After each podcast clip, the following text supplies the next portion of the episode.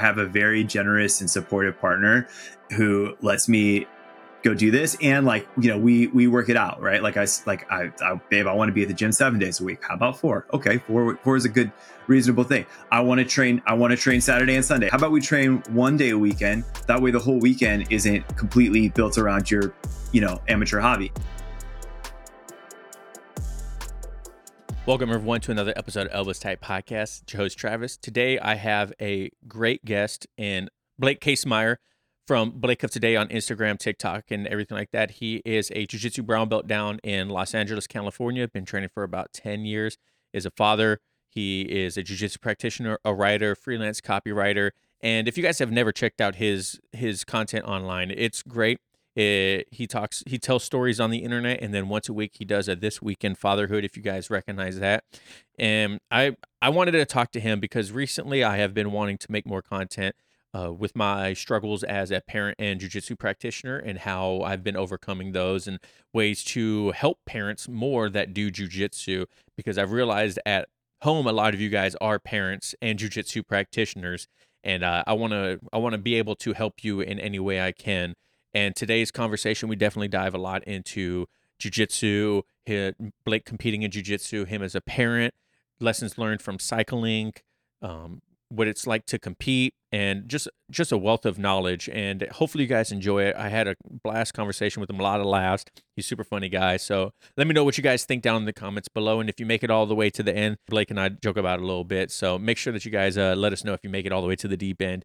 Uh, thank you guys so much for listening and watching. Remember go give us a five star review everywhere. Join El Bros over on facebook. The facebook community is almost 100 people. It's pretty good and then uh, make sure you guys check out elbowstight.com if you guys want merch. And yeah, that's pretty much it. Thank you guys so much. We'll catch you later. Peace.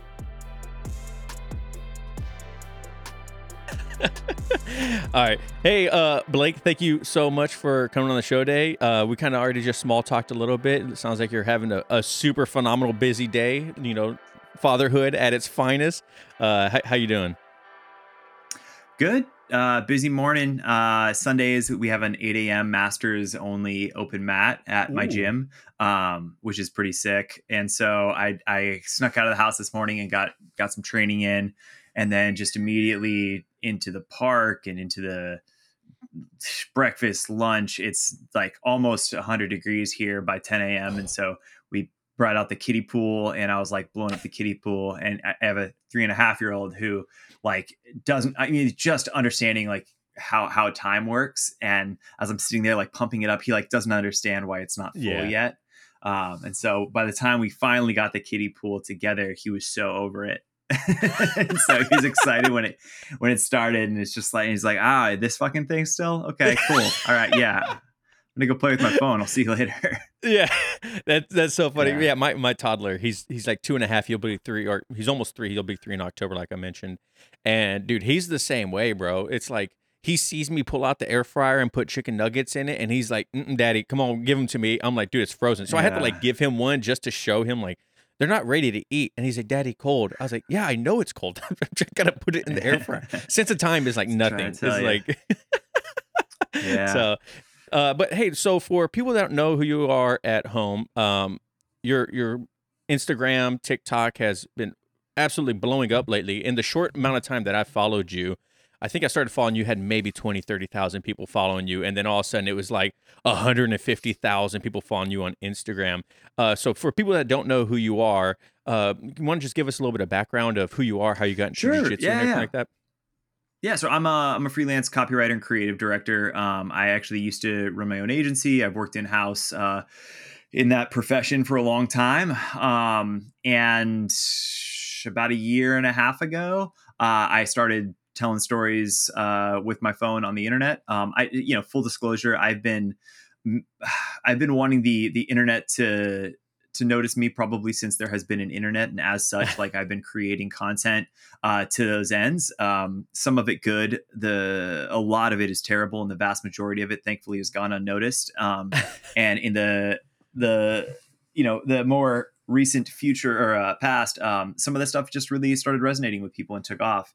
And um, you know i've been very fortunate to uh, have only had people's attention spans when the quality of the stuff that I've been making, I think, is to the to a degree that I am not too humiliated to put it out in the world. So that feels good. I'm also a podcaster. Um, unfortunately, uh, in 2018, my mom passed away uh, from a brief but brutal fight with lung cancer, and I created a podcast called Good Grief. Um, that was a nine episode project that wrapped at the end of 2019 that just kind of uh, talked about my process of of um, mourning and, and loss, and uh, it's it's remarkable. It still gets thousands of downloads a month um, when people find it. Uh, so yeah, it's just a, an emotional sort of geography of what you experience when you lose a loved one. I think I was in my early or my mid 30s when it happened, and I had never really been confronted with uh, loss and my own mortality on that scale. And I thought there may be a lot of other people out there who experienced something similar. And anyways, it's kind of like the podcast that I wish I would have had when that happened. Um, but you know, I, it's, uh, yeah. And then, you know, jujitsu, uh, I'm, uh, stripes are silly. I'm a three stripe brown belt. Um, I've been training for about 10 years. Um, my, my athletic background is actually in cycling. So I started racing mm. bikes in my mid 20s. Um, I actually raced, uh, on the Cal cycling team and the Cal triathlon team. Um, and so I was, I was, a pretty serious cyclist for many years and um, started doing jujitsu because it's so much safer, honestly. and so, uh, yeah, that's that's kind of my, I guess, my background. Oh, and yeah. So, and if you, if you don't know, I, I make stories. I tell them on the internet.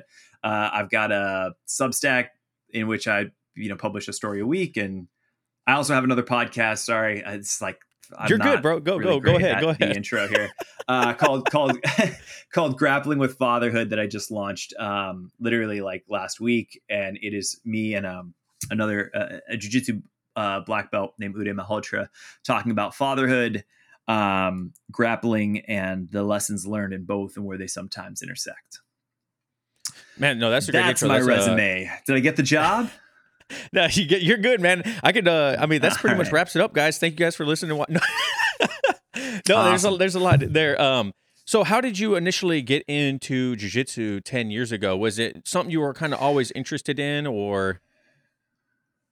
So yeah, I mean, that's a good question, Travis. My my story is pretty of, of all the stories I tell, my jujitsu story is probably the most boring. So I think like most people, I uh, who are our age, right, which is actually a lot of people who train jujitsu. Um, yeah, it, I you know ninety three. Um, I'm watching you know UFC one, UFC two, UFC three with my uncles, and they're all taekwondo guys right and they've been going to master Rees taekwondo in in the valley and they've been competing in taekwondo and all of this stuff and then you know Royce Gracie goes in and fucking destroys people and the next day those dudes signed up for jujitsu, right? And so I would watch the VHS tapes with my uncles and just be like, God, this jujitsu shit is so cool. And then as I went on, you know, throughout my life, like I, I, I was been a UFC fan, and you know, jujitsu at the time has was the was the game changer, the dominant force in the sport, right? Um, you know, I, I think in my my mid twenties, like it was Anderson Silva's era, like I, all these kind of like absolute phenoms of you know uh, of jujitsu. You know, so anyways, uh, I was at work. I was working in a, in a corporate job. I was the the head of content, or I was a copywriter actually at a fitness company in San Francisco, and Groupon came across the desk for jujitsu. Uh, hundred bucks for like a month, and you get a free gi when you sign up. And I went with a bunch of friends and who I worked with, and it was the worst situation to sign up for. The gym was amazing. Uh, it's a great gym. Uh, there, it's called Bay Jiu Jitsu in um, San Francisco. It's run by this guy Stefan. He, he has a great environment, great gym. I went with like four dudes at the same time who really just wanted to beat the piss out of each other. And so my first month of jujitsu was just miserable. I was like, God, like I didn't even have like the exposure to other students. You know, I might get to drill with a brown belt or something, but like the idea, like I was like, guys, we could have just fucking saved a hundred bucks and been doing this in, in like somebody's garage, you know? Like, and so after my month was up, I was like, I'm good. Like I did a thing. It's cool. And then I had a friend who's a purple belt, um, a couple months later who I worked with, and he kind of saw all this go down. He's like, "Hey, man, like, I think you might actually like this.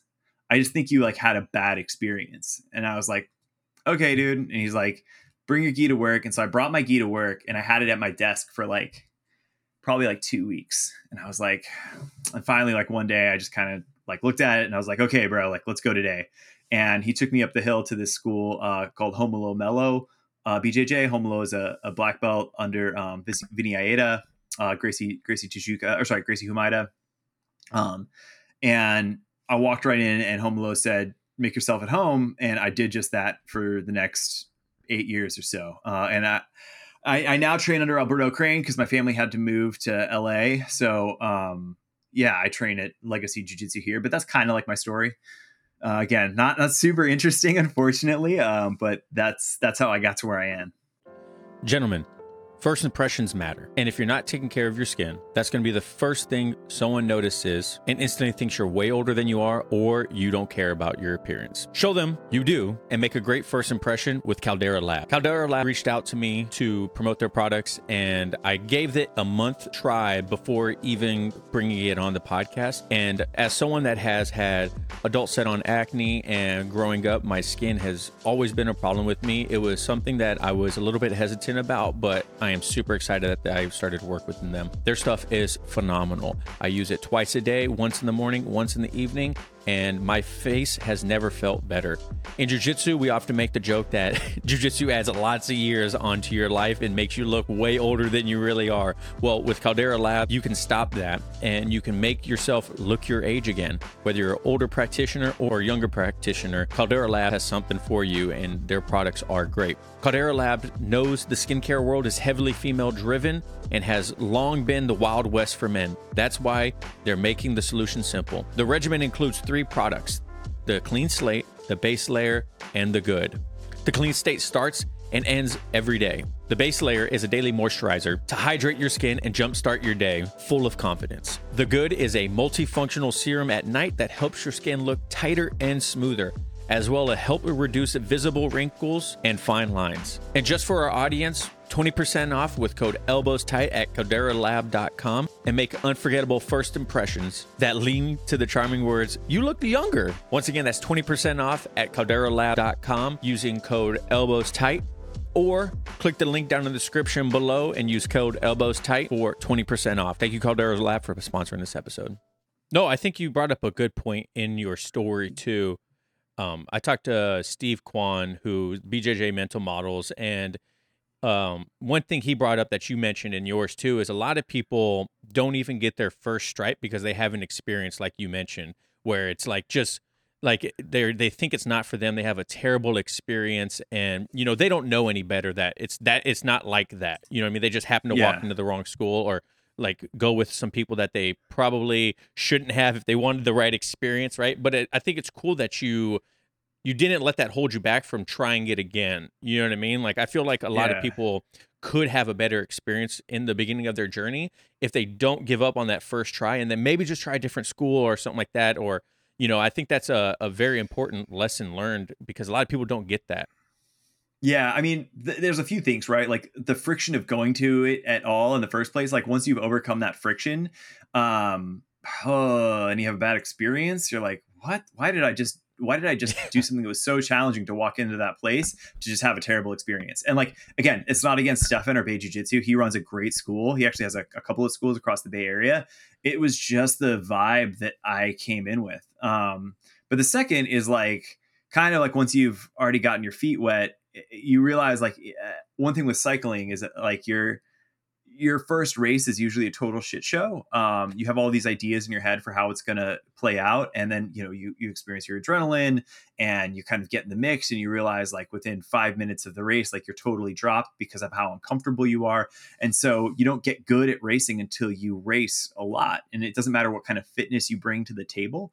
Um, it's very similar to competing, right? Like in mm-hmm. jujitsu, like uh, com- competing is its own skill in and of itself let, let alone like the jujitsu that you do while you're competing, you know, the prep and the mental work and uh, just even like, you know, what you eat and how you go to the bathroom the day of and all that stuff is like that's a whole skill set that you have to learn. So your first couple tournaments are probably not going to go great, but uh, the more you compete, the better you get at competing. So, anyways, similar similar uh, lessons, I suppose. Yeah, no, I it I, I agree. I competed for my first time. I, I talk about just about every episode since going since competing for the first time. But that's Fuck my biggest yeah, takeaway. man. Is Get your money's worth, dude. Bro, Get your money's worth. People are like Yeah, Jesus. gave you a Travis talking about t-shirt fucking and a medal, but you can only wear those so many days a week. You know, you could tell that story every time you get on the mat. That's right. That's right. And uh, uh but you know that was the biggest eye opener for me was because people were like, "Oh, it's just jujitsu. It's just jujitsu." It is not. It is a completely different animal when it comes to your jujitsu game.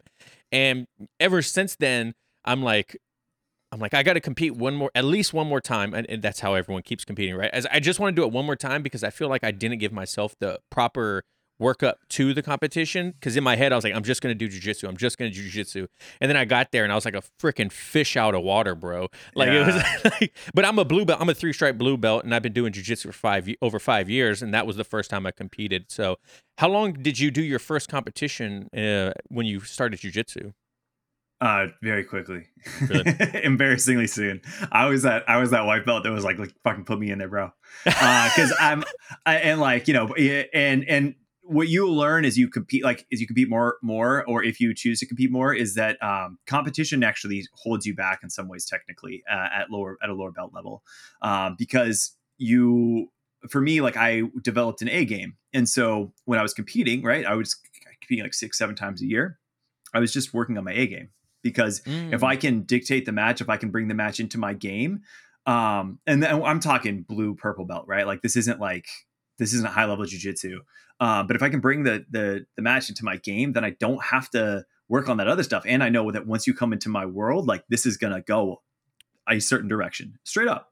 Pull Yeah. pull the half guard, waiter sweep, pass, fucking stall. Five points. It's me. You know what I mean? And I like did Got it it. again and again and again. and like you know, like that. And that was like, and, and so I would do it in the gym. I would just be like, cool, like I'm, I'm competing in two weeks. Like, let's play the game. Let's play the game. And then you come, and then after you'd compete, you have that like, okay, I'm going to take a week easy. And then you start ramping up for the next competition and you don't take risks because you're like, those risks aren't going to serve me. Right. So you get really good at that one thing that you win at and you neglect all these other parts of your game.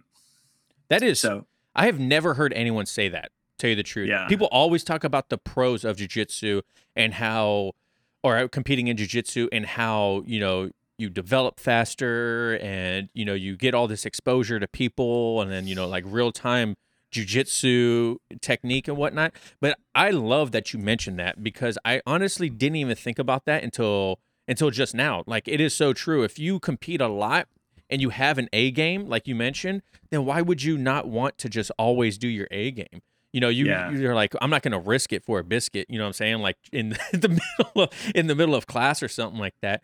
And you know, it's at the end of the day, is it only a? It is only like you mentioned a five a five dollar medal and a T-shirt, but um, I think jujitsu, the jujitsu community holds competing at such a high standard. You know, it's kind of like on a pedestal. Like if you do good in competition, that means you are a good practitioner. And so if you're if you take the risks in the mat or on the mats or in the training room, and then you can kind of be like people can be like, oh man, well how does he always win? I, I just I just tapped him in class, and you know Yep. they, there can be this whole dichotomy in, inside your own head of like how am I supposed to win this weekend when I just got my butt kicked in class because I'm trying something new? Did you ever come across that, or because you you step with your A game the whole time, you never have to worry about that? Yeah, I mean, uh, all the time. I get murked. I get murked in class by guys who I'm like, you know, I know that I'm better at or whatever because I'm like, oh, he just he decided to pass on my left side. Damn, nobody ever passes on the left side. You know what I mean? That's Like, my non-jujitsu side, bro. Don't do yeah, it. Yeah, like like you know, uh, if I could just turn left, you know, and it's uh, like and so like stuff like that would happen all the time uh, to some level. Um, and uh, you know, I, I learned thankfully to really start focusing on other other parts of my game. Um, because that's really important and and, and you know it, it continues to evolve it's particularly like i think you know the deeper you get right like there are two different types of black belts there are black belts that are really fucking good at two things and they just they they every path leads to those two things and they set up all of their jujitsu so that hey we're gonna do this or we're gonna do this and either way you're gonna fucking lose right Yeah. or there are black belts that are like, hey, anywhere we go, I'm gonna win. And so, you know, like they they're open to taking you where it goes. They're open to all oh, getting past. That's okay. Like I'm not worried about getting past because I know what happens once I get here. You know, I've been passed a million times. I've been passed more times than you've even tried to pass somebody.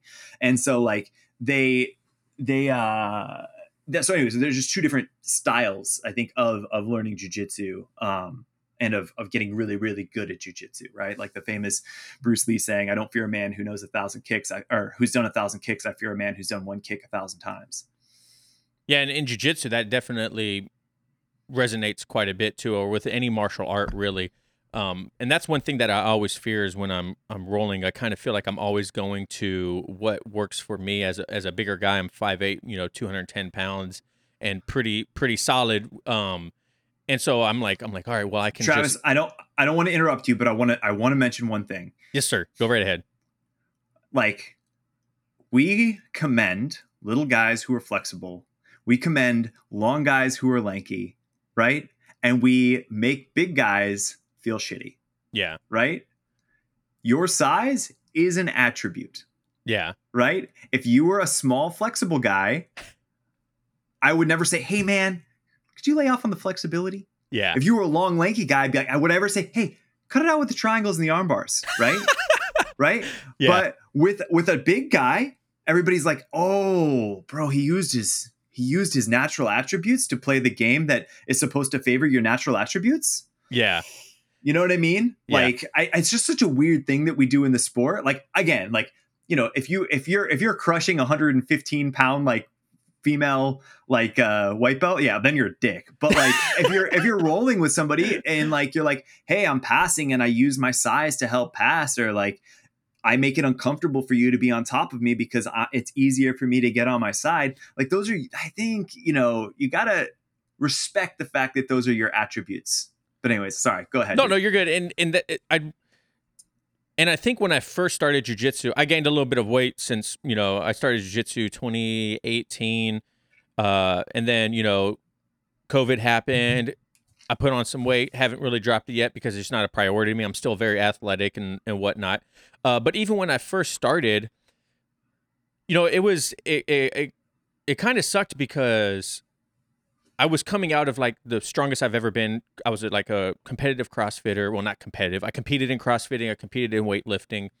And so I was like super strong. I was like 170, 175 pounds. I could squat like almost 400 pounds. I could like front squat, you know, 345 pounds and clean and jerk all this weight and whatnot. So, but when it came to jujitsu, uh, two things happened. I realized that strength didn't matter until I started getting more familiar with jujitsu. And then I was able to uh, apply my strength during technique. But I always got told like you're you're using too much strength. You're using too much strength, and you know uh, you're you're being too you're going too hard or something like that. And at first, it honestly really did get to me because like man, people keep saying that. People keep saying that, and then, you know it, it kind of was like, well, how do I stop it? You know what I mean? And I listened to uh, a, another uh, group of black belts, and they were talking about how when it comes to saying you're going too hard, you're using too much strength. Uh, a lot of times it's just a lack of communication and what they're actually trying to say. And it's to your point. This is all to bring it back around to your point. Your strength is a skill. To get strong is a skill. If if strength wasn't a skill or a part of your skill, everyone then it wouldn't matter. But at the highest level, or when you when skill matches skill, strength is going to you know come out ahead. Right.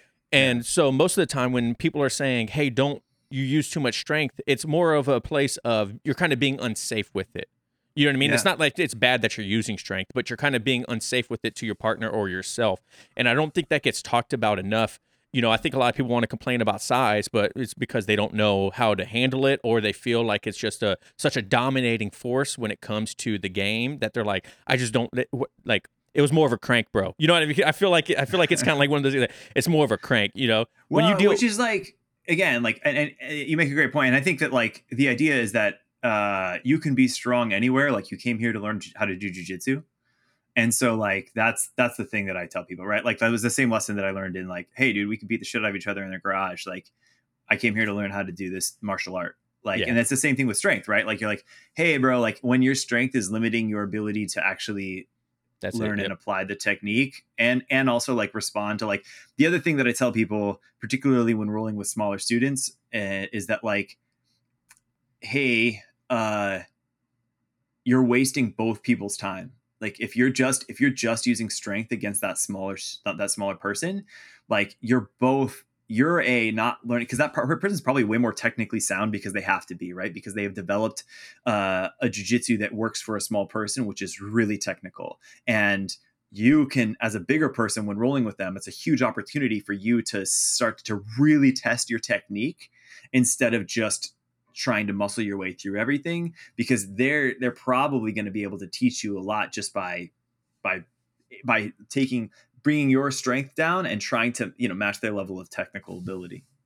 Yeah and that's where coming in that's where like becoming a being a good partner and when you're drilling with someone or rolling with someone on on the mats is is such a key thing. You know no one wants to roll with that person that is you know doesn't let someone work if they're a little bit of a lower belt. And i'm not saying like let let them always tap you or something like that. But you know at the end of the day people people want to come to jiu-jitsu to try jiu-jitsu and to do their jiu-jitsu and if someone rolls if you roll with someone and they're just always smashing you and they're like well why am i going to roll with that person anymore? Like it's just not even fun to me. Like it's like but it, you know there's also there's good and bad there. When you roll with lower belts how do you, how do you handle that uh, it, it, depends. I mean, I'm not again. I'm not like a, a phenom. Like I think I'm a pretty good brown belt, but like, and like I'm a I'm a competitor. Like I, I'm on the podium every time I compete. So like like let that be the judge. Let my let my actions be the judge of like my skill. So like I said, I'm I'm I don't know how how good I am, but uh, when I roll with lower belts, I mean it depends on who I roll with.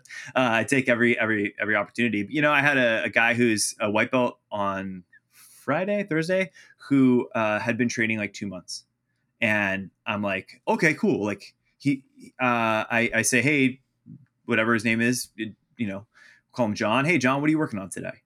And John says, uh, I don't know. I say, okay, cool. What do you know how to do? And he's like, I don't know. I'm like, okay, cool. What do you know how to do from the top in this position? I know this pass. Okay, cool. Let's do that pass. And then I give him uh, twenty percent resistance, and we work around from. And I let him. I let him hit the pass clean once, and I'm like, cool, let's do it again. And then I give him a little bit of resistance, and then I sweep his ass, and then I let you know what I mean. And like yeah. I let him feel that like. And so what happens to me is I have an opportunity to relearn whatever that pass is because I'm seeing what John's doing wrong right and so I'm, I'm not wasting the role i'm getting all this technical knowledge by being able to explain he who he who teaches learns twice yep right yep. and at the same time he's getting something out of it and you know, I'll give you a, a an example of how this plays out on a bigger scale. I was doing this with a guy every Sunday morning. Every Sunday morning, we used to have this. Uh, every Sunday afternoon, we had this um, open mat, and uh, it was we called it an interval class because it gets it, it's the kind of an intense class, almost like a comp style uh, open mat. And the first round, I would pull the same white belt. This guy Gus. Gus is like probably your size, bigger dude, and I Gus, what are you working on this week? Oh, I, I don't know. I've been, I've been getting stuck in cl- close guard a lot. I'm like, cool. Spend my first six minute round with Gus every week, every week, every week. Uh, a couple weeks pass, a couple months pass, and um, I mentioned to Gus, oh yeah, like my, my wife's pregnant, blah blah blah, and he goes, oh, she's pregnant. Where where is she uh, going to the doctor? You know, like oh, he's got a bunch of kids. I figure he's whatever, and I'm like, oh, we're going to this hospital over here, and he's like, oh, cool. When is she due? And I'm like, oh, you know, we're due February, uh, whatever, 2023, and he's like, okay, cool. I'm the head OBGYN at that hospital. Uh, when wow. you're on your way to that hospital, send me a text, and I will make sure you have everything you need and that you're taken care of. And sure enough, we delivered, and Gus was in our recovery room helping us out and making sure that we got ex our care got expedited and we got out of the hospital. I'm fucking blowing Gus up right now. Uh, but you know, like like that and like so that's that's the thing, right? Like uh you take the time with the white belt and like there is a technical piece that's gonna you know you're both gonna benefit and then there is a broader social piece that is the reason why we keep coming back to jujitsu, right? Which is why the all that's the the magic spooky stuff that like you know why we fucking say os and like you know keep going even when our knees are blown out right? So like that that part of the community is like really strong. So anyways that's i just like that story in terms of like that's what i do when i roll with lower belts you know because not that i did that in order to get help with the hospital right. but kindness is is reciprocal. Yeah i co- i completely agree.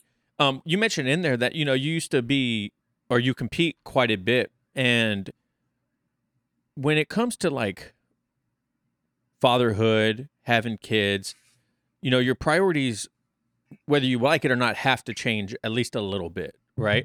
How did you take, you know, not being a father, being a competitor, now having two kids and still wanting to be a competitor. How have you made that that transition to making sure both cups are being filled as much as you can? Yeah. Well, first off, it took three years off. Oh, really? so, yeah, yeah, yeah. I had my son, and I was eh, eh, when before we had my son, I competed when my wife was 40 weeks pregnant with my first wow. son. Yeah. Um, and uh, then uh, got bronze. It wasn't you know it was it was sort of worth it, but you know whatever. uh, uh, it, it, had I known it was going to be my last tournament for three years, more than three years, almost three and a half years, I would have been like, yeah, I think I would have maybe not tapped to that toe hold, you know. uh, but uh, yeah, no, I, uh, I, it's hard. It's hard, and what's great about having kids is that um, I think what people who don't have kids, or what I did when I didn't have kids that I, I dealt with is this feeling that like you could always be doing more you're mm-hmm. like, oh man, I could always be doing more. I could be eating a little bit cleaner. I could be sleeping a little bit better. I could be at the gym another day a week. I can be doing my strength training. I can do. You got kids, you know you fucking cannot. Bro. Yeah. You can do as much as you can, and that's it. And when you show up day of, what you get's what you get, and like that's it, you know. And like that, that's a different. um You just try and be as good as you can with what you have, and what you find out is that you're pretty fucking good. Yeah. Like, you know what I mean? Like that's the weird thing is that you find out you're like, "Oh, wait, maybe all of this other stuff that I was doing was just added stress. Maybe all these incremental gains for my amateur masters 2 competition was just freaking me out because what's what was so cool about my my my first comps back as, as a dad is that I didn't have any of those crazy nights where I woke up in the middle of the night replaying old matches in my head. Wow. I didn't have any of those like those, those like that terrible feeling in my gut until I got to the tournament and I'm in the bullpen. Well, nothing you can do now. I just got to fight, you know, like it's on. And so like because like I didn't have the mental bandwidth to do that. I got a job. I got, you know, I have these these these little humans that are relying on me. I have a wife that uh, wants to have a relationship with me. And yeah. so for in some ways like I think having kids made me a much I, I, say this all the time. The kids are an incredible force function for decision making because um, you right now, if you don't have kids, you think there's all this stuff that you're doing in your life that's super important, and you're so busy and it's like it's crazy. And once you have kids, oh man, you get so good at that list gets prioritized very quickly. And what actually needs to get done, what's really important, gets done, and all that other shit isn't important, doesn't get done right? And so I don't know. That's that's for me. Like that's how I did it. I train four days a week, get at least 20 rounds in every week. And every time I'm there, I'm there to work, I'm there to get better. And that's it. I do my fucking warm ups. I like, you know, like I, I, I talk about I, the things that I learned, you know, I, somebody taps me, I ask them, how did you tap me? There's something I need to learn, I need to pick up. I pay attention to the technique that's being taught in class. I do, I do a round of stand up every time. It's like that hour and a half you have a training, that hour you have a training, it's that's all you're gonna have. So just make the most of it, you know, and, and that's it. Like that's it. What's up, everyone? Summer is upon us, and with hot summer nights comes sleepless nights, tossing and turning. That's why you need Mummy Pillow. With Mummy's six chamber design and breathable mesh, no longer do you have to worry about that sweaty head getting stuck against your pillow, waking up, tossing and turning, trying to find a cool spot to refresh you enough to go back to sleep. Mummy Pillow has been phenomenal for my night sleeps, and I cannot say enough good things about it. I go to sleep easier, I sleep more soundly, and I wake up with no neck pain. With Mummy's now patented six chamber design, you never have to worry about your pillow's fluff going anywhere besides where it needs to. I literally put my head in one section and it stays there the entire time and it feels great. I absolutely love my mummy pillow. I am so thankful that they reached out and gave me an opportunity to support the brand and support the podcast. If you guys haven't tried Mummy Pillow yet, I promise you you're missing out. Their products are great. Be sure to go to mvmisleep.com and use code elbows tight at checkout for 15% off and free shipping. Once again, that's mvmisleep.com and use code elbows tight at checkout. And also you have 30 days free return. So if it doesn't work out for you, then that's okay.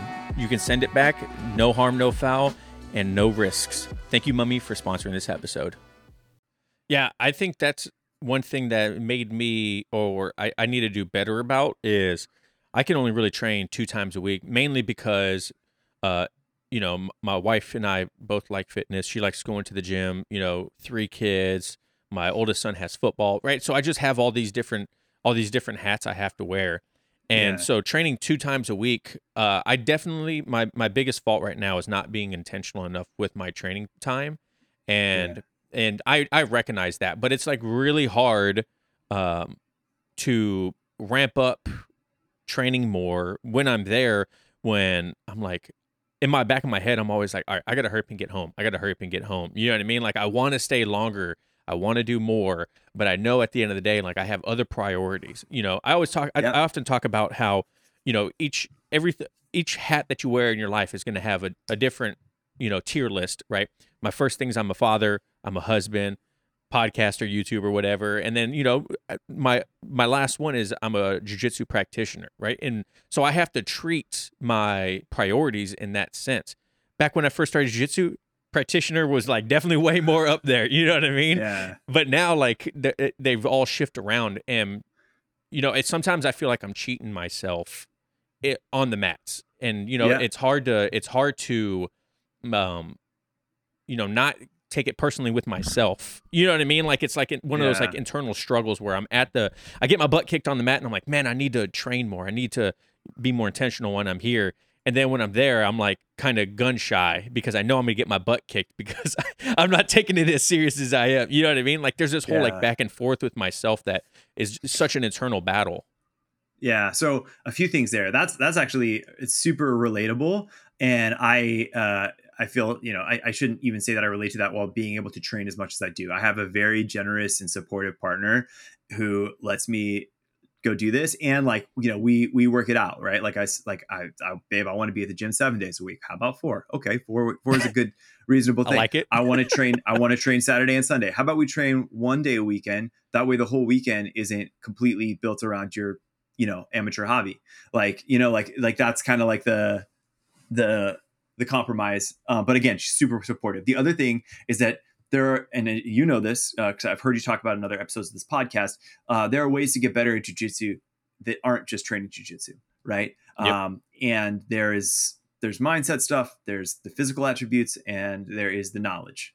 Um, and of course, like knowledge requires repetitions in order to be practical. But like, uh, I love guys like uh, Jordan teaches jujitsu. for Yeah, my boy. Uh, yeah. Yeah. So his his tutorials are for, for from beginners to high level guys. He talks concepts and then he talks like practical stuff. And he he is a such a good resource, I think, for people. That's like because you sit down with a Danaher DVD, it's awesome. But Yeah. if you if you have the time to watch a Danaher DVD, even on like 1.5 speed, you could go to class. yeah so I'm, I'm gonna take a nap tell you the truth You know, like even even like a Gordon Ryan BJJ Fanatics video, right? Like you Yeah. could in the time that you spend doing that, you should go fucking train. Especially most people should just go fucking train because they're yeah they're not at the level at which that knowledge transfer is going to make a serious improvement in their game.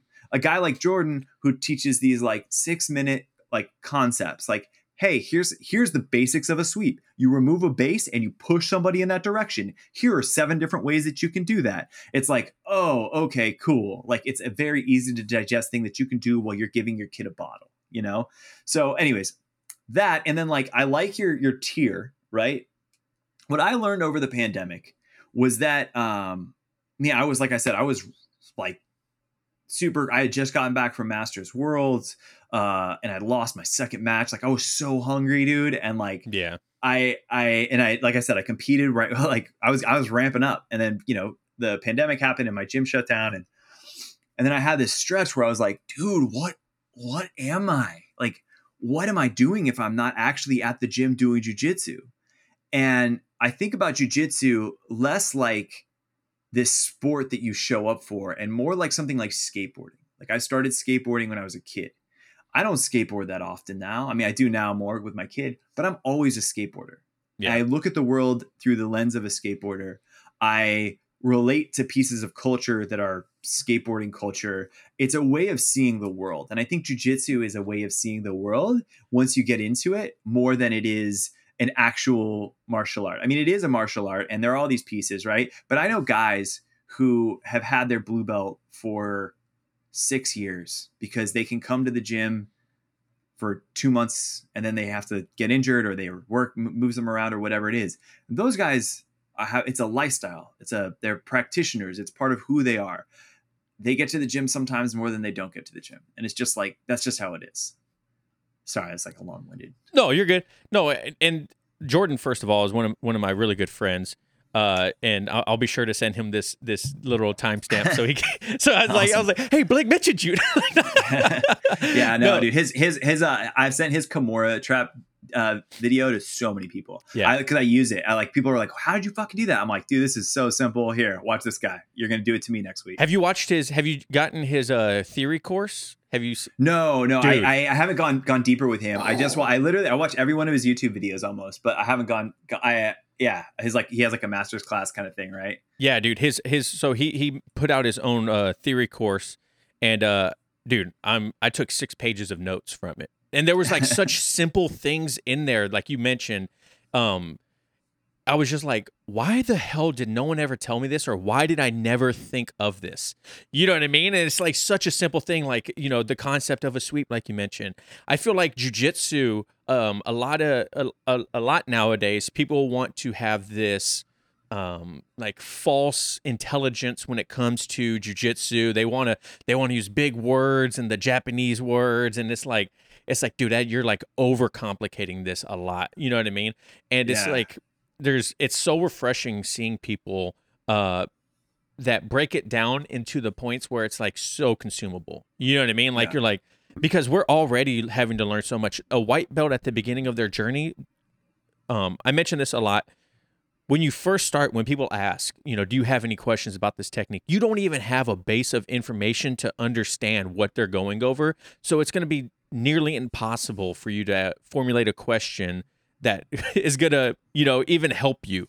You know, there's that whole like growing period where you need to understand the fundamentals and you need to understand how your body moves in relations to another person that's giving you, you know, feedback. And I feel like, you know, in jujitsu nowadays, a lot of people want to have this, like I mentioned, like they just like they want to seem smarter about jujitsu than they are or that it yeah. needs to be. You know what I mean? Like, do you do you, how much like jujitsu content do you consume outside of like actually the mats? Uh, very little. Yeah, same. same. uh, I it used to be a lot more. I just don't have the time bandwidth. Like I, I, uh, hopefully they're not you're not affiliated with them anyway. I canceled my Flo membership. Uh, probably six months ago. Oh, really? Um, yeah. I mean, there was very little that I was actually. I was like, God, how much are you actually using this a month? Yeah. Um, you know, I was, I was mostly using it to watch my friends' matches when they were competing at IBJJF tournaments. Honestly, um, that said, like I also am able to train a lot, so I, I, you know, I, I do the thing that still happens every once in a while where you know I'll get caught or something weird will happen and I'll be like, ah, why didn't that work? and then I'll go I'll go down the rabbit hole, you know, and be like, oh, okay, there's this, this, and this. That's why that didn't work. Okay, cool. But you know, I, I pretty much you know, the, I, have I've dedicated so much of my life to this thing that like, um, I and like I just have so much other shit to do that I just don't, you know, yeah, I don't, yeah, yeah. So how do you how do you uh improve outside of um when you say you know you just can't make it to the mats? What what do you typically do uh to improve? Like what are your resources? Yeah, yeah. So, um, like I said, so one, uh, if you're a lower belt, like I definitely think there's well, there's a level, right? So you're right with a white belt. With a white belt, it's a, it's a whole uh, you don't know what you don't know thing, right? Yeah. Like I I know what I don't know, and like why shit isn't working, right? So I can go look for the knowledge, but like a white belt doesn't even know why they don't know or whatever. You know, I right. I, I ask somebody, you know, how do you how do you pass? And they're like, I, I don't know what a guard is, you know, or I don't know like am I aren't I already passing? Whatever. Anyways, so uh so and there's like the physical attributes, right? So there's the style of training. Um, I am like super blessed to have spent years and years on a bike and built a really, really solid uh, athletic base, or at least in a, a cardiovascular base um, that helps a lot. Um, and so there's always like 20 minutes. Any any adult can find 20 minutes throughout the day to move their body with purpose. Um, and so that's that's going to help. A huge fan of yoga for BJJ. Mm. Um, even if it's like if you're if you're if you if you're working too hard or if you've already done your strength training or if all you have is like 20 minutes it, we we get mixed up in our society where this, the best strength coaches I have, like guys who have PhDs in uh, human performance, have told me when I'm like, "Hey, man, I only have 20 minutes. What do I do?" And they're like, "Mobility." Mm. And I'm like, "What?"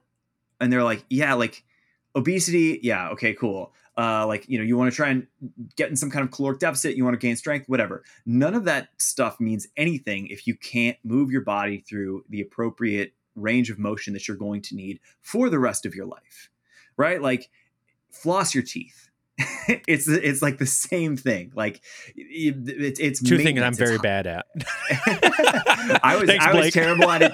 I was terrible at it too. I'll tell you, I didn't go to a dentist for ten years because I was so freaked out. And I went to the dentist, and they were like, they and it was horrible. And they were like, it wasn't horrible. They were really sweet people. They they were very kind to me. Um, and every day since then, I have flossed my teeth. Like I'm like so militant about it now. So because I'm like, yeah. Anyways, but yeah, so it's like, yeah. Th- anyways, so there's that. Like, uh, most people like their problems is are their mind is thinking their body can move in a way that their body doesn't know how to move in yet, and so putting those things together, moving your body with purpose is super important. And I'm not saying like just go in the garage and do a bunch of shrimps, like which is like I've which I've done a lot. Yeah. But um I do it in bed when yeah. I'm like switching sides. I just like switch my hips, you know.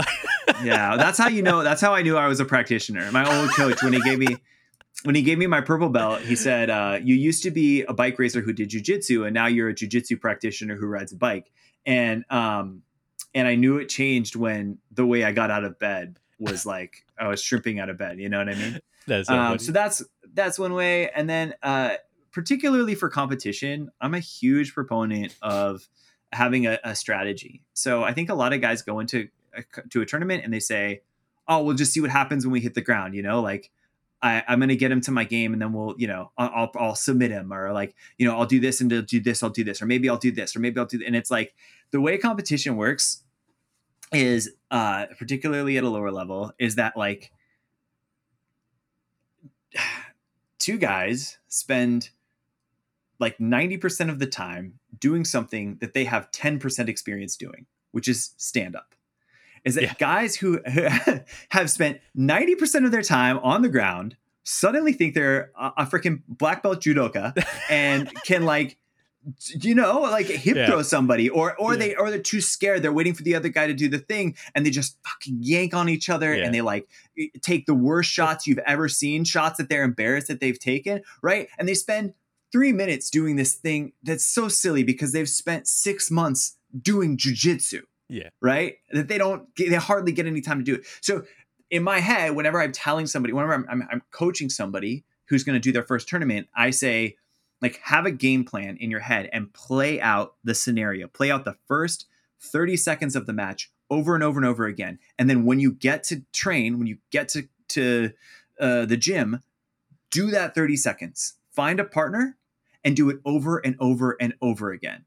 Because it really comes down to a matter of confidence in those first few minutes of the match for most people right? Nobody wants to stand up. They're both sitting there going like can this shit get to the ground faster? Like i know what i'm doing down there. I don't know what i'm doing up here.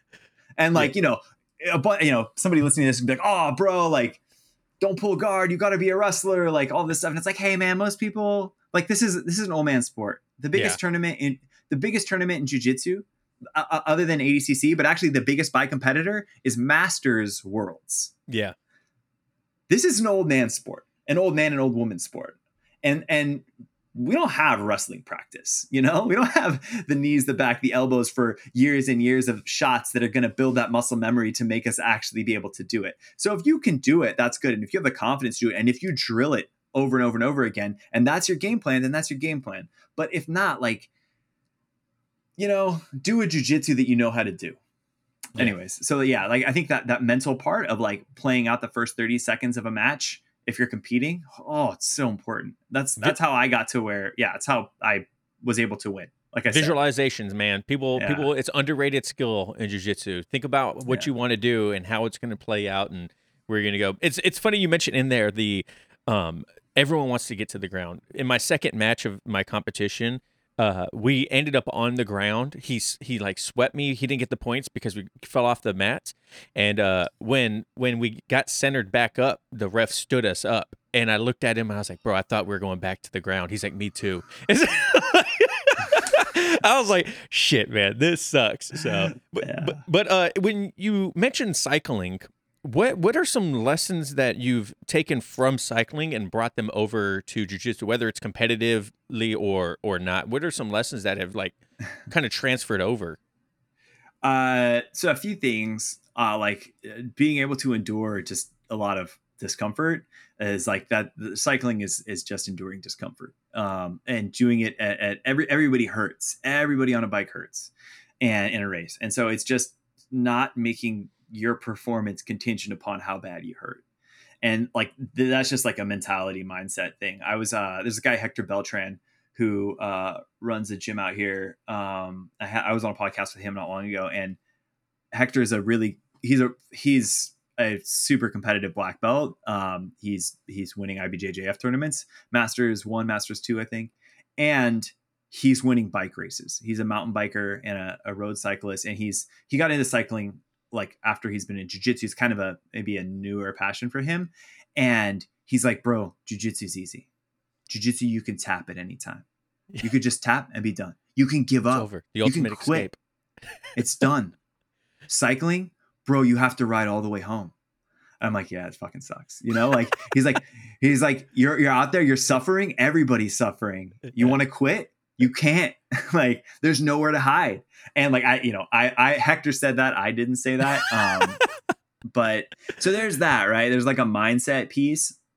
Um, also like one interesting thing about you know cycling is that everybody has fitness um and fitness is really fickle so uh i remember when i got my first stripe on my white belt and the sense of pride that i had because it rep- what it represented it represented that i had acquired a level of knowledge that that no one could take away Mm. in cycling you spend a whole year you spend months building your base fitness your zone 2 zone 3 fitness and then you spend months building your zone 4 to zone 5 fitness and then you spend like a few weeks doing your very top of the pyramid and so you just done like 4 months of training to build fitness that you're going to use for a th- 2 3 month season and it's going to be gone and you're going to have to start all over again the next year and eventually it just doesn't matter. You're just going to be an old guy who doesn't have the time to do all that stuff on the bike.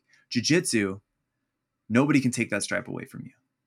You spent six months getting that stripe. That stripe means something. It means a, a certain amount of knowledge that you have. And every every every you know, I think now more so than ever, like a black belt represents a degree of knowledge and depth of understanding in the sport more so than it maybe represents a lethality or a uh oof, like a, a level of danger that it used to right? And that's fine. Black belts are older uh some black belts and there are degrees of black belts right? Um but i think more than anything it represents a, a level of knowledge that nobody can take away from you. So that was one thing is that like cycling is, is fickle man. You wreck you get sick that's your season it's gone Mm. you have to build all that fitness over and over again jiu-jitsu you get sick you get injured that knowledge doesn't go anywhere Today, we're here with a sponsor for your bundle Bouncing of Joy. No, we're not talking about a baby. We're talking about your baby makers. That's right. Today's show is brought to you by Manscaped. But just like your babies, your delicate little guys have sensitive skin and deserve products that are not only skin safe, but made with safe ingredients. That's where Manscaped's Platinum Package comes in. From razors to shower care, this package goes above and beyond the gold standard for your body hair. So treat your beautiful boys to the world's finest toys at manscaped.com using code E ETP20 for 20% off plus free shipping. Inside the platinum package, you'll find the Lawnmower 4.0 trimmer, Weed Whacker ear and nose hair trimmer, Ultimate Premium Body Wash, Ultimate Premium 2 in 1 shampoo and conditioner, Ultimate Premium deodorant, Crop Preserver Anti Chafing Ball Deodorant, Crop Reviver Spray Toner, Anti Chafing Boxer, and the Shed Travel Bag to hold all your goods while you're traveling. Like I mentioned before, the shampoo, conditioner, the body wash, and the deodorant are my three favorite things I've ever received from Manscaped. And the deodorant smells great, it's aluminum free, clear and it works phenomenally. My wife even mentioned, she's like, Man, you don't smell for someone that is using aluminum free deodorant. It's like, yeah, Thanks, babe. That's because of Manscaped. Thank you, Manscaped, for that. The Platinum Package 4.0 covers all bases from head to toe and hair to ball fro. Get 20% off and free shipping with code ETP20 at checkout. That's 20% off and free shipping at manscaped.com using code ETP20 at checkout because the gold standard is no longer good enough. Thank you, Manscaped. Yeah, and that that first stripe, man, it's such a powerful feeling. You know what I mean? And I don't I don't know what it is about it. It's uh, probably just like the like you mentioned the sense of accomplishment, the the the the knowing of like, dude, I've for this one piece of athletic tape, I've got my ass kicked for 6 months straight. You know what I mean? Like and Yeah. here I am and like it's like a validation. I always tell people um ranks don't really matter promotions don't necessarily matter because it doesn't stop you from learning jiu-jitsu it doesn't stop you from growing as a practitioner but it is a, a phenomenal way of your professor saying to say thank you. You know what i mean? Like it's just a yeah. it's a great feeling. To me it's sh- it's their showing their appreciation for the work that i'm doing. You know what i Yeah. mean? Like it's such a powerful thank you. You're like dude hey you've been crushing it lately here's here's another thank you to you or here goes the next belt color or something like that I, that's what i see it as and it's it if i don't get promoted and someone else does maybe it's just because i'm not putting in as much work as they think i should be you know what i mean like it's Mhm. it's kind of like it's like well am i letting them down like what am i what am i doing wrong how can i improve to get to to move to the next level Totally. I mean, stripes didn't exist till there was a business model. yeah true So, you know, and, and neither did belts really, right? So um, there is a certain uh, mental gymnastics and psychology to how and when you promote people and why you promote people. And a lot of it is reflective of knowledge and power and skill and what you're able to do on the mats. But much of it is is your professor having a, a real human relationship with you and being able to determine, hey, this guy needs a little kick in the ass, or this guy needs deserves to be recognized for what he's been doing here. Yeah, and it's great. I love it. I mean, I've, I never thought like I used to wrap that athletic tape around my thumbs when I would clean and jerk to like making my hook grip not hurt as bad. Now it's, it's so much more to me. yeah. So, but hey, so when it comes to like your writing, you know, we we mentioned at the beginning of the conversation that you tell stories on the internet, and probably your biggest one is the week this week in fatherhood, and it really, I mean, as you know, we're close in age, similar backgrounds and stuff like that. It like resonates so much, and probably resonates to a lot of people at home. What made you want to start doing this like recap of you know the ups and downs of being a parent? You know, it's funny. I actually haven't talked about this at all before. So for the first person asking about this, um, I was reluctant to do it. Um, I it was like I I tell stories, right? And so I it was a day that I didn't have like a story to tell, and I was like, well, like let's just talk about my week. I I'm I, I am a big fan of saying like, hey, I'm a guy who tells stories on the internet one day a week. One of those stories is about being the father of two small kids, right? I am not a dad fluencer. I'm not like a a guy who's trying to use my mm-hmm. status as as a father to build a content platform. And so there, I have a reluctancy to leaning in on that too much, but as it has been the thing that I've done that has impacted people the most, and I have to respect that. Um, so yeah, it was like again, the idea came to me is I, I had this this day where I was like, oh, I don't really have a story to tell, but I- I'm thinking about this last week I had, and so let me just do a quick week, recap of my week. Um, and it just really resonated with people, and so so many people were like just begging me to do it again the next week, and so I did it the next week, and uh, and I, that that just went crazy, and then I did it the next week, and like that went crazy, and I was like, well. And, and like by crazy, I mean there are certain things like stats, like oh, like views and virality and all of that shit, right? But there's the other side, which is like the DMs and the Mm. emails and the comments that are like, holy shit! Like I have a responsibility now. Like you, you have a, a, a like that's the thing people don't really talk about when you get a platform is like you're you're a normal ass dude. Like I'm a normal guy, and suddenly there are 150,000 people who saw something I made and said, "I want to see something else that guy made." Right? Like that's what yeah. a follower is, really. And and you're like, "Oh shit, maybe I should make something else." you know, like ah, okay. Um, and then there's the level of like when you're talking about the things that I talk about, which uh, are a little bit more emotional, maybe a little bit more triggering, there's a certain respect and uh, reverence you have for that. And so when somebody, you know, I, I, I don't have time or the bandwidth to reach out to everybody who reaches out to me. Um, and so my way of responding is just saying like, Hey, I'm going to show up next week and do it again, you know? And that's my way of showing you that you were heard. And there you know like this it's, it's interesting we're talking about this today because like this week the one that i just put out was the hardest one i've ever had to put out just because I, I was going through a lot that week just as a parent and emotionally. And it was like the first time i've ever felt like i don't want to do this right now because there was a certain part of it that just didn't feel appropriate or uh, worthwhile to share with people um, and of course, when you share something like that, you re- realize, oh, this is the thing that you really need to share with people. Yeah, one thing that you you mentioned in one of your this week's in fatherhood, and you kind of alluded to it too, is like the emotional side of you as a parent, you as a person, and then teaching your children to be okay with that as well. As us growing up, I'm sure it was probably with you too. Like my my dad never really talked to me about uh, emotions or how to handle certain things in my life. And so now, as a father, I've realized, and being like an emo kid, hardcore kid, right? Like a little bit more emotional growing up. Uh, but now that I've realized, like, there's this whole stigma behind like gentle parenting. And I, I kind of hate the word of like gentle parenting because I'm not a gentle parent. I think I'm a more conscious parent.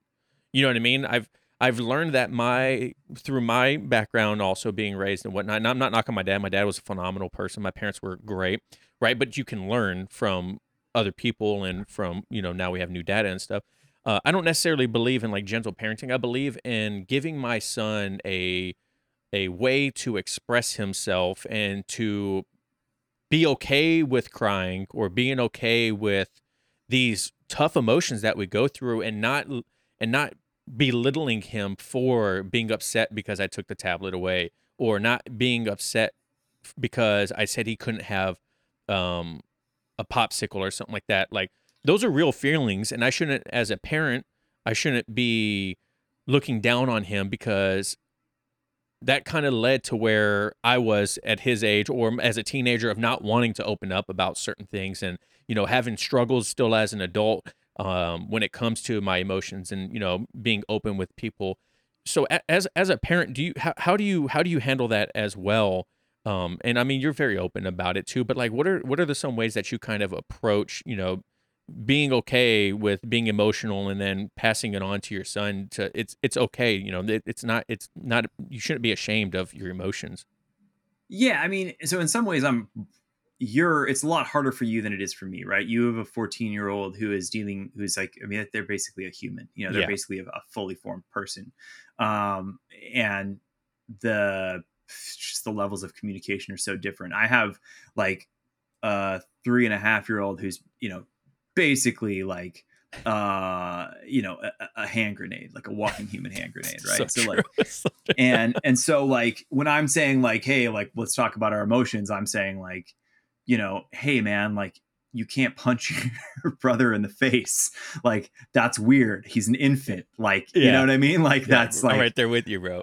you know, like so, and so it's a little bit like, um, but I am trying to set a model with my behavior, and I'm trying to uh, set a model with my approach. You know, we have. Uh, it's not like here's the deal we, we want what's best for our kids we want our kids to be better than who we were who we are right that's the goal and um in our generation, there is uh, an epidemic of suicide, and men are have have just a, just a dramatically higher suicide rate than women, and there's a reason for that. and if you can if you if you're if you're like hey son um i know that you as a boy are uh and, and you know i guess eh, dad dads um of women as well or of girls rather as well but you're like hey i know that like you're like 30% more likely to get your hand cut off by a saw. You know, you'd be like, "Oh man, we need to work on how to how to handle a saw." You know, we need to work on how, how to you know appropriately put on and take off that safety and when to keep plugged in and when to be mindful of those things. Right? You Yeah. just you just would. And um, if you just look at the raw data around like men's mental health and just like the people you know as a grown ass adult, like that ha- struggle in the real world, like the people that you know who have uh, just problems with addiction as a result of the fact that like that's the only lever that they have to pull because they don't have the um, capacity to deal with the emotions that they have you know? Like all of those pieces you put together and you're like ah man well, well we can nip this in the bud now you know i could teach my son how to use a saw now. Yeah. um and so it's like the same similar concept. Yeah. and it's- just fucking it's just fucking easier dude. Like it, like you feel better about yourself and like to have that uh have that level of relationship right? Like dude don't get me wrong. Like we blow up. Like we we struggle. We have hard Oh, time hard days as well. And like you re- you recognize that like one if you blow up or if you have uh an emotionally intelligent conversation around some of this stuff the results usually the same like the the mess in the kitchen gets cleaned up either way it's just one version of it it's a lot more shitty for everybody involved you know so i don't know Yeah, that's one Yeah. thing. Like when it comes to my my oldest son, um, is I was like watching, you know, because I was we, we were teenage boys, right? And so I was like, man, how the hell did my parents do it? How do I connect with this guy to show him like, you know, these things should be important to him. You know, he should take these things more seriously. And you know, I did some research, read some books, and a lot of times they're like, look, at you know, as a teenager, they're they're pretty much their own person. So they're, they're not going to listen to you as much as you want them to. They're not going to they don't want to hear your advice. They don't want to hear what you should be doing. Like they're going to make the decision whether they want to or not. And then, and so rec- so recently I kind of was just like, all right, well, I'm just going to tell him like, hey, this is what's going to happen if you do this. It's your choice. Just know, you know, like they're it's good and bad. You know what I mean? Like I try to just give him like the the the the rope to you know to do it himself and then um whatever happens happens and i'm like look i'm here i told you you know like this is this is what happened but we can learn from this and kind of taking it more of that that approach um instead of you know always being like I, I'm, I was in the navy and so that militant side comes out sometimes and i'm like i'm like i gotta stop doing that. And one thing that's really helped out too is jujitsu we do jujitsu together. He hasn't played it or hasn't done jujitsu in a couple months because he's been playing football but jujitsu kind of gives both of us that connection and then also gives us time when we can be on the mats and kind of take out you know whatever frustrations we're having with each other or um, emotions that you know are kind of unanswered and have a, a, a real real connection. Not that we beat each other up but you know what i mean? Like there's this whole Yeah. side to a jiu-jitsu where it's kind of like it's uh it's therapeutic you know what i mean? Like Yeah. it, it's Cathartic. it's humbling. Yeah you know what i mean? Yeah. and and it, it, it's great. I love it. I mean it's definitely helped. I'm trying to get my wife into it you know? She's downstairs I right mean- now. Babe Yeah. come come do jujitsu yeah so are you do you plan on getting your kids in into jujitsu So my my my little guy, my three and a half year old, uh, we do a little bit. Um, we probably are in the garage at least once a day, just doing doing stuff that's like jujitsu esque. You know, I don't put a ton of pressure on him. I don't want him to think that the only way he can like emotionally connect with me is through the hobby that I enjoy. yeah But um, I I I would if he's into it. You know, I think as parents and as particularly as like jujitsu practitioners, you're like, hey, dude, like there's just a certain competence you need to have around your own body that like so that you feel comfortable in any situation, right? That jujitsu kind of provides you around self defense. So there's certain stuff where it's like, hey, man, like I want you to know what happens and how to deal with somebody who's punching you, chasing you, all that kind of shit. That's just like basic self defense stuff. Um, and outside of that, like I I don't have any expectations around like what he or they both my kids want to do, and I don't want to put them in a position where they feel like they have to do it to to get along with me. yeah you know you're like this is my hobby if you don't want to do it that's perfect i'm still gonna go do it bro if you want to join me come Yeah. on down I mean, right now, honestly, like right now, my kid is just like chomping at the bit to come. Uh, he really is excited about it, and so I'm trying to respect that while not like you know uh, abuse the privilege. So how do you, how do you um we be we be going for a little bit now. I, I want to be respectful of time. I just got a couple more questions for you. Um, sure. How do you handle like not overthinking your your writing, your parenting, your content creation, and being okay with you're like pressing the publish or or pressing the post or you know what I mean? Like how and yeah. how how do you handle all that? Yeah. So some things with, with content, it's largely deadline driven, right? So I've given myself a deadline and it is as good as it is at the time that I need to put it out. And you just put it out, just ship it, right? I don't know if you've ever, uh, you're about my age. So I was really into vlogging around like Casey Neistat, right? And like Casey was like that. Like he just had a daily deadline. And as good as it gets at the deadline, that's what you, that's the, that's, that's your God and you you obey that and the instant you hit publish you start working on the next thing. Yeah. and you don't sit there and think about like oh man i could have done that 70% but just apply that to whatever the next thing is. So deadlines are really important. Um also like just like jujitsu you you're, you're the way you get better at anything is to keep doing it over and over again and and learning little pieces about it right? And understanding why it didn't work or whatever. And so you have to get the reps in.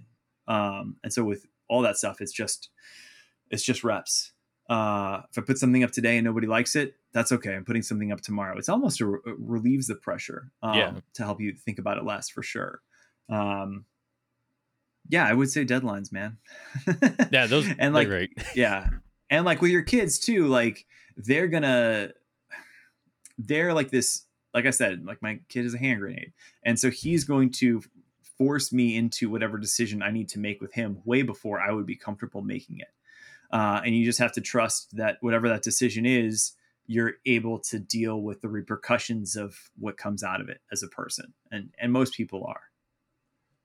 Yeah, as as a as a as a parent, you, know, it's kind of like what you're like. You can't you can't back down from what you said. You know what I mean? Like, because then it shows like um you're like not weakness but un- uncertainty you know you want to be that that rock yeah. like when i tell my son like hey we're leaving or we're doing this at this time or uh, you need to do this it's like it, it doesn't help either one of us if I, I back down from it and I'm like ah never mind. I don't want to I don't want to build that that second guessing in either one of our minds. It's like on the mats yeah. too you feel you're like I'm gonna go for this sweep and then you go for there and you feel like a little bit of resistance and you're like should I should I keep pushing? It's like no dude you commit like you're already there. Just just finish it. If it doesn't work then just go back to the next thing you know what I mean?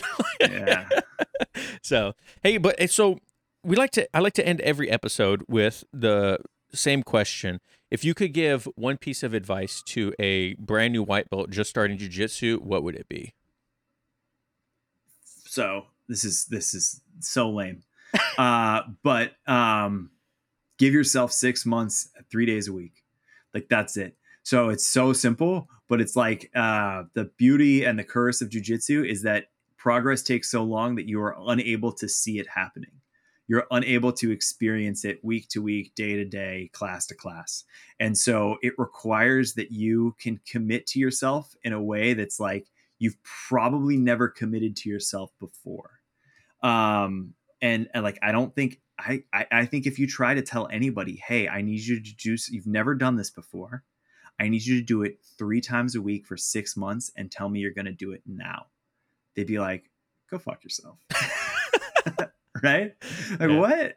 No, but like that's that is the in my opinion that is the appropriate amount of time and commitment that you need to give to understand if you're actually going to like it or not. Yeah, and the other thing that I say, so that's your responsibility. That's it. All the other stuff, that's the responsibility of your academy. So understanding the technique, uh, understanding what you should be thinking about at what time or what your progress looks like or who you should be sparring with. You don't have to worry about any of that. All you have to worry about is showing up three times a week for six months. And if you go to a good academy, they should be handling all of those other decisions. Your only job is to show up on the mat. And at the end of those six months, like you should be at a place because they did all of the other stuff. Like that's that's my opinion. So that's like super boring. but that's that's what I I think, you know, is is my best my best advice. You know, don't yeah, obvious shit, you know, like don't think you have to know everything because you don't. You're not you're never going to know everything. Like I I would say, you know, slow down, all that stuff. But yeah. No, it, it, like we like we mentioned earlier, like jujitsu is not super complicated. You don't have to make it super complicated. you show up and you get better or you don't. You know, it's like yeah. and that first well, six think, months is definitely something is a is a huge milestone for a lot of people. Yeah, and I think just like historically, right, there's been like a mystique around like what like oh there's some kind of magic like there's some kind of thing that happens and it's like nah this guy's been coming longer than you have that's it yeah. you know like the the line you know that i think about is like I remember when I saw like my first belt promotion, right? And I re- watched the first guy get his black belt that I've ever seen get a black belt. And I thought to myself, wow. So in 10 years, that guy standing up front still going to be handing out black belts. And that guy who has a black belt is going to be standing behind him. And someone's going to have to stand in front of him and get a black belt tied on him. That could be me if I keep coming here. And that's it. That like literally that's it. You know, Chris Chris uh uh oh god, what's his name? Uh he says it. He's like, you know, um you could be anything in 10 years. Why not be a black belt? Mm. You know. Yeah, so, absolutely. Hey, well, if people want to follow you and check out your stuff, your Substack and all that stuff, where, where can people follow you if they want to see your content? Everything is Blake of Today. Blake of Today. Like Youth of Today, Blake of Today. At Blake of Today, you find me everywhere. Perfect. Well, Blake, I just want to say thank you so much, man, for coming on the show today. Thank you for your time. this was a phenomenal conversation. I had a blast with you, and I definitely think there's going to be a large group of the audience that gain a lot of knowledge and insight into their day to day lives with this conversation, man. So I just want to thank you so much for for coming on the show today. Ah, Travis, thank you for the opportunity, and I'm sorry I'm so long winded. Uh- hey, it's easier for it, it, makes it easier for me when you when you talk more. So I- yeah, and I, again, I really appreciate if you've made it to whatever um, an hour and nine minutes into this podcast. I salute you. God bless. You made it to the thank deep you. end. Let us know. Let us know if you made it this far. So, hey, but thank you guys so much for listening and watching at home. Remember, go follow Blake everywhere. Go check out his content. I promise you, it won't disappoint. And uh, remember, no oil checks here. Peace.